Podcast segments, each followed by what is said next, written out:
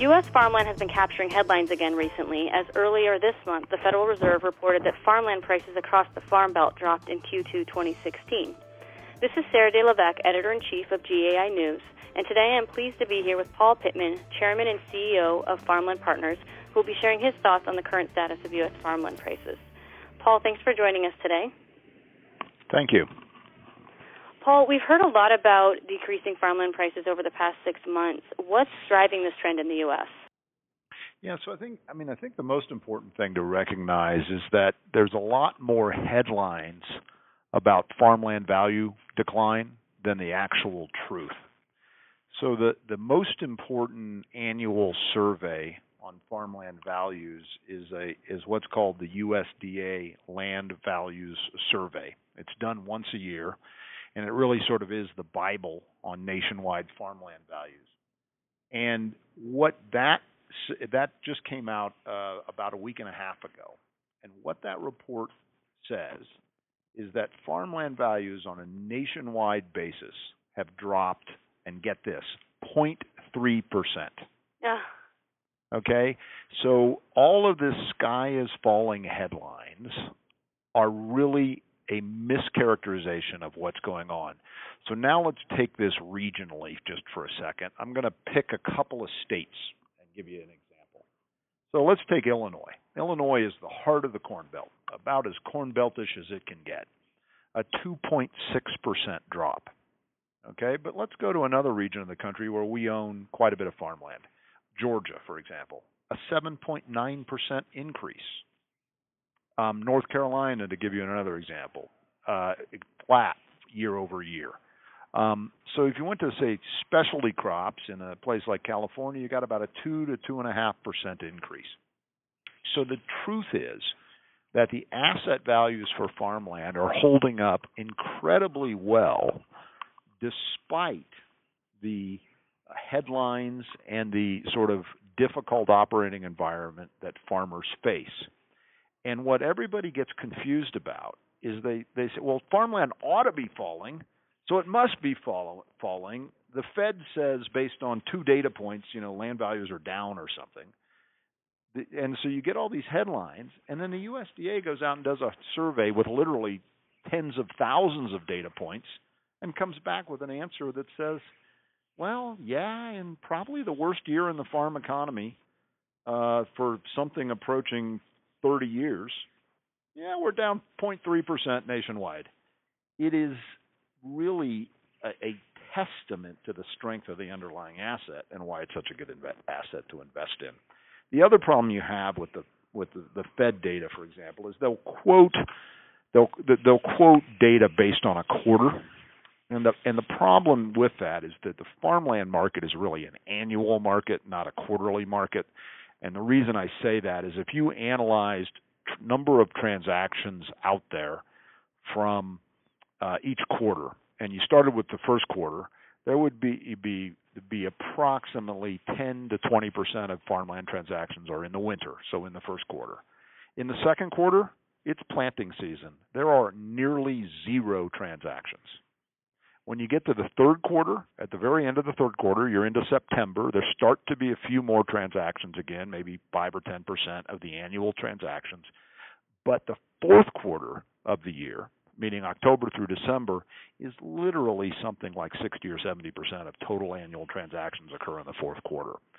So anybody reading the tea leaves on any quarter other than the fourth quarter it just doesn't have a meaningful you know you don't have a statistically meaningful number of data points to make any kind of prediction even though i mean i read the same things you just referenced from the fed.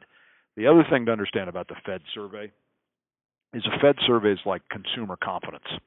It is an opinion survey of bankers. That's a relatively pessimistic group of people who have a tendency to you know two years ago they kept you know three years ago they kept saying the land prices are going up eight percent a year yeah, they project that trend line into the future. Then they sort of get a feel a little bit of negative headwinds, and they project the trend line back down. So you really got to be careful with with you know confusing headlines with really hard data, uh, like like the USDA data I reference. That's really interesting and a really good point about kind of the seasonality of um, farmland transactions. So then, from what you're saying, am I to understand that you aren't uh, too worried about farmland prices no, right we're, now? We're, no, we're not too worried about it. What we what we feel will happen is on a is on an anecdotal basis. There will start to be a modest amount of stress in the market. You're now in year two or maybe even year three of a challenging operating environment for farmers. That that has to eventually lead to some distress. That distress is going to create buying opportunities for us, but we're not concerned at all about a wholesale decline in farmland values. And there's a bunch of reasons for that. I mean, to get a real big decline, you have to have forced selling, meaning you've got to have a situation where lots and lots of farmers are on the financial brink and forced to sell, and there are no buyers in the market to suck up that that new volume of, of available farms. And we're not seeing that at all. What's happening is people may not like the price they get, so they just don't sell it at all. And so you're just not seeing, uh, you, you know, you've got to have forced selling to get big price declines, and it, it's just it's not happening. One of the reasons it's not happening is unless you're really forced to sell to sell a farm, where are you going to put the money? You're going to go sell the farm, pay the capital gains tax, and go invest it in your bank account for a you know 20 basis point return. There's there's you know so there's just not any motivation to sell these these incredibly long lived fundamentally solid assets. And you're you know still getting even in bad times worst case scenario probably a three and a half maybe a four percent return on the asset. So so there's just not not a motivation to sell. So on, on you know so, so the next question is is what's happened to you know kind of farmland rents given what's going on in the farm economy now, interestingly, the farmland rents are actually a little more susceptible to the negative headwinds the farmers are facing than the underlying land values themselves. So what you're seeing is is a little bit of pushback on rental uh, rates. It's still not extreme by any means. You might see a three to five percent decline in rents in some markets, but remember, it's a mark. It's zero vacancy market for farmland. So the farmers aren't giving up land. They they really are increasing their um, operating costs on all the rest of their acres if they give up acres because it's a returns to scale kind of question.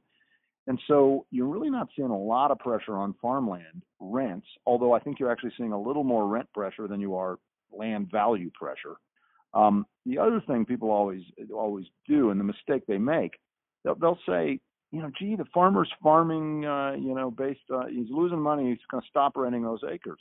No, he's not. The farmer's in the commodity business. He knows he's in the commodity business.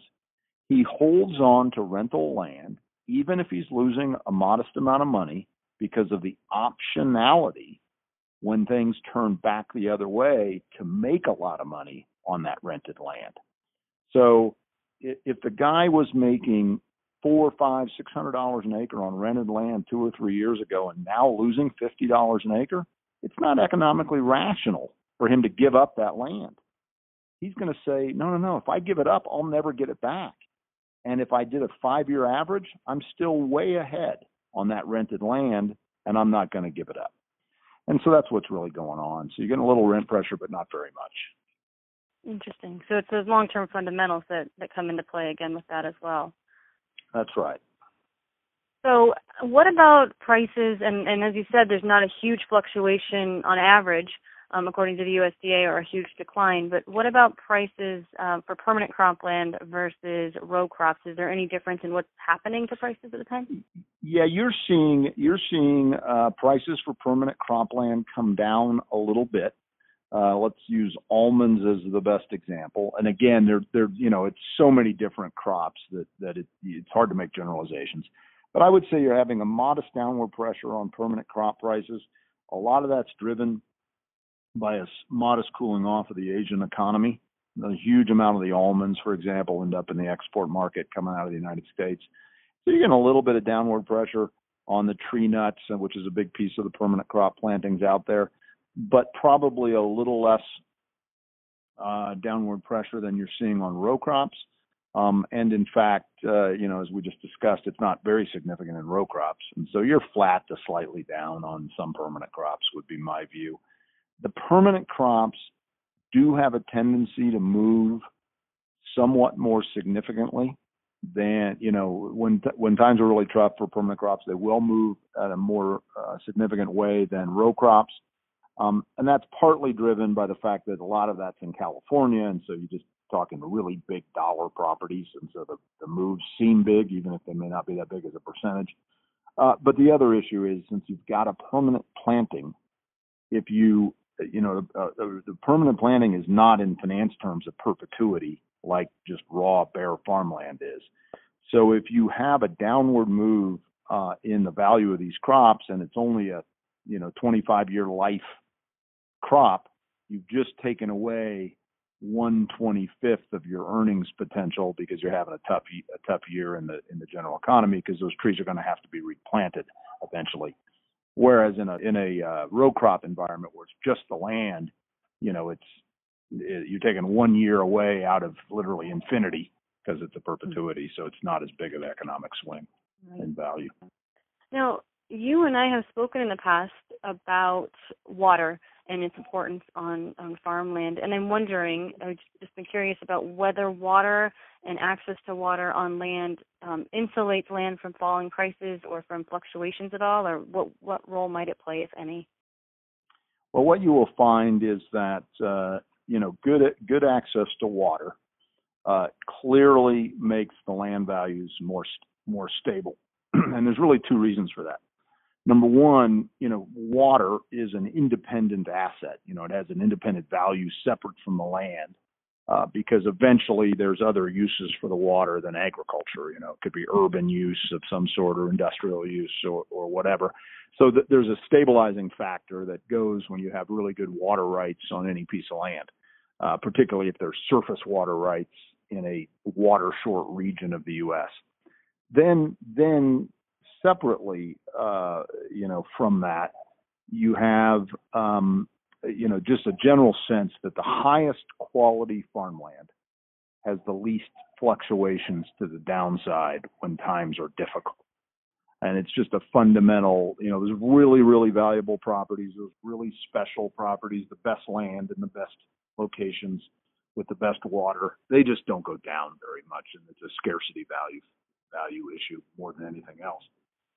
So, switching a little bit more towards uh, REITs like Farmland Partners and um, investors, I'm wondering what what declining farmland prices, if if they were, for example, declining significantly, or what media hype about farmland uh, prices declining, what that means for companies like yours. Well, what it what it basically you know means is that we're in a period of time because this, like any market, you can't time it perfectly. Um, we are certainly in a flat to slightly declining farmland value situation. For me, this this this to me is a buying opportunity, and it's it's just as much as anything a fundamental analysis of this of this of the supply and demand for the pro for the you know for the for the good, and the good in this case is farmland. You know, you're in a ever increasing global food demand situation with a capped to even declining farmland availability. So we have an incredibly positive outlook, certainly in the medium and the long term for farmland. What I like to do is to say, well, wait a minute, let's let's think about the worst time in recent history in farmland values was in the 1980s. So the question is, if, if, if, and I don't believe we're actually living through anything close to the 1980s right now, um, in terms of the stress that individual farmers will face. But pretend for a second we are. What you would realize if you went back did and, and did sort of a backward analysis of the 1980s, you would find out that if you made an investment in 1981 or 82, which was the absolute top of the farmland market, that it took you five, six, seven years to recover from that investment. I mean, it took a, maybe maybe even almost a decade to get back to whole. Now you still got your rents and you still got your current income, but on an asset appreciation basis, it took a long time to get back to to, to zero because you went down for a while. But if you and now on the other hand, if you invested at the bottom, which was 1987 approximately, um, you looked like a hero just a year or two later you, you know, you were banging out seven, eight, ten percent asset value increases, if not more, you know, year over year for five or six years right after the, the crisis ended. So that so you've got those are kind of the two posts at each end. Now let's say, well, what happens if you were investing in say 83 or 84? So you're the middle of the cycle of the down cycle. If you invest in an 83 or 84, your returns on appreciation really aren't that much different than they were with somebody who invested in 1987. They're a little lower. It took you, you know, three or four years to get to the point where you were making lots of positive return, but you kind of found this, you know, you were either at the bottom or near the bottom when you put your money in. You had a year or two of no appreciation, and then it took off again. So if you if you take that analogy and you move it now to the to the, the life we're living today in 2016, there's one thing you can be sure of. You're not putting your money in at the top if you invest this year. The top's behind us. We know that. I don't know exactly where farmland is going, but I know it's down a little bit from the top in in uh, you know most people say the top was late 13 or 14, early 14 was the top of the farmland market. And you're clearly beyond the top. You're either at the bottom or near the bottom. So it's a, frankly a great time time to invest, and that's that's really our attitude and why we continue to keep making investments. We do, you know, we feel good that we're not ma- we're not doing an entry point that's going to turn out in hindsight to be bad. It may not be the absolute best entry point, but it'll be pretty good. Yeah, that's very interesting and a great analogy, especially for uh, people who might be reading the hype around uh, low farmland prices right now. So that that kind of I think you kind of addressed my next question, which was are there certain risk management strategies that you and investors might use with changing farmland prices and rents, or is it just the long-term nature of an investment that smooths things out in the end? Well, I mean, you have to take the long-term nature of the investment, but this is also why we make investments in farms with appropriate current yield or appropriate cap rate uh, on those investments right from the beginning. And what that, you know, what that means from our perspective is that if you're getting a say 4% or 5% return on the farmland year in and year out, you can weather a modest decline in the underlying asset value because you're still making your current yield and you're going to just hold on to the property until things recover. And if if the you know historic uh, situation with farmland you know plays itself out in the future and there's you know this long-term trend of gradually increasing farmland prices has been going on for you know decades, if not frankly a century or more. That's gonna that that will still be the long-term trend. I mean, if the if the last 50 years has been an average of five or six percent appreciation, I would guarantee you that when you get to the next to the end of the next 50 years, it's going to be awfully close to the same trend line, if not actually higher. And the reason it would be higher is just continued population growth, continued de- urban development takes ever more and more farmland away from production, therefore enhancing the value of what's left. Um, the other risk mitigation factor, though, that's I think important to understand, and it's why we, generally speaking, continue to make investments every year. It's just like dollar cost averaging on a stock. Look, you want to you want to avoid making any investments if you can at the absolute top, but it's very hard to pick the top just as it is to pick the bottom.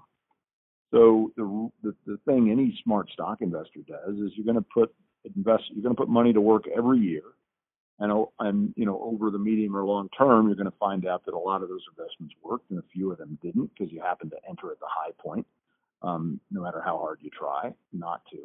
And so we just we just keep deploying capital, recognizing that if you know prices go down, we'll actually deploy more capital and get more acreage and own more land. And but the long-term trend, and we're confident of this, is the prices will gradually go up. And the reason we're so confident of that is that's the way it's worked for a long, long time. And there's nothing in the fundamentals of production agriculture and food demand that should change that. Right. So, do you have any predictions as to where farmland prices will go as we move closer and through 2017? Yeah. So my so I had predicted, for example, you know, I've been predicting in our some of our written materials we we had posted on our website that farmland would be down on a nationwide basis approximately three percent um, when this USDA Farm Values Survey came out. Um, in fact, when it came out, it's only down 0.3 percent.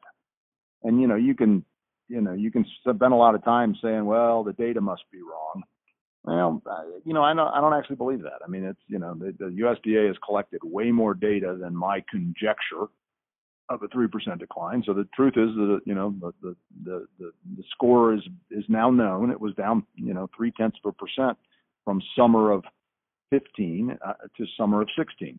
So if you rolled forward to the summer of 17, I would still say I would predict you know we're going to have a large corn crop, a large soybean crop. Uh, you know, world economic conditions aren't by any means perfect. The dollar value of the dollar is somewhat high. My sense is we'll continue to have a somewhat difficult operating environment for farmers. So you don't have aggressive buying of farmland from the farmers, and they really drive the market. They're the major buyers. So my sense is you're going to see another year where you're flat to slightly down again on a nationwide basis. And, you know, that means some markets are up and some are down a little bit. But I don't think you'll see any market where you've got declines higher than mid single digits and you're going to see a bunch of markets where you got mid single digit increases. So if you specific number, I'd say you're looking at a, probably a three percent decline uh, nationwide basis during 2017. Well, this was really interesting, Paul, and I appreciate uh, you sharing a opinion and outlook that is uh, different, a story that's different than what we've been seeing in the media. Thank you. Happy to do it.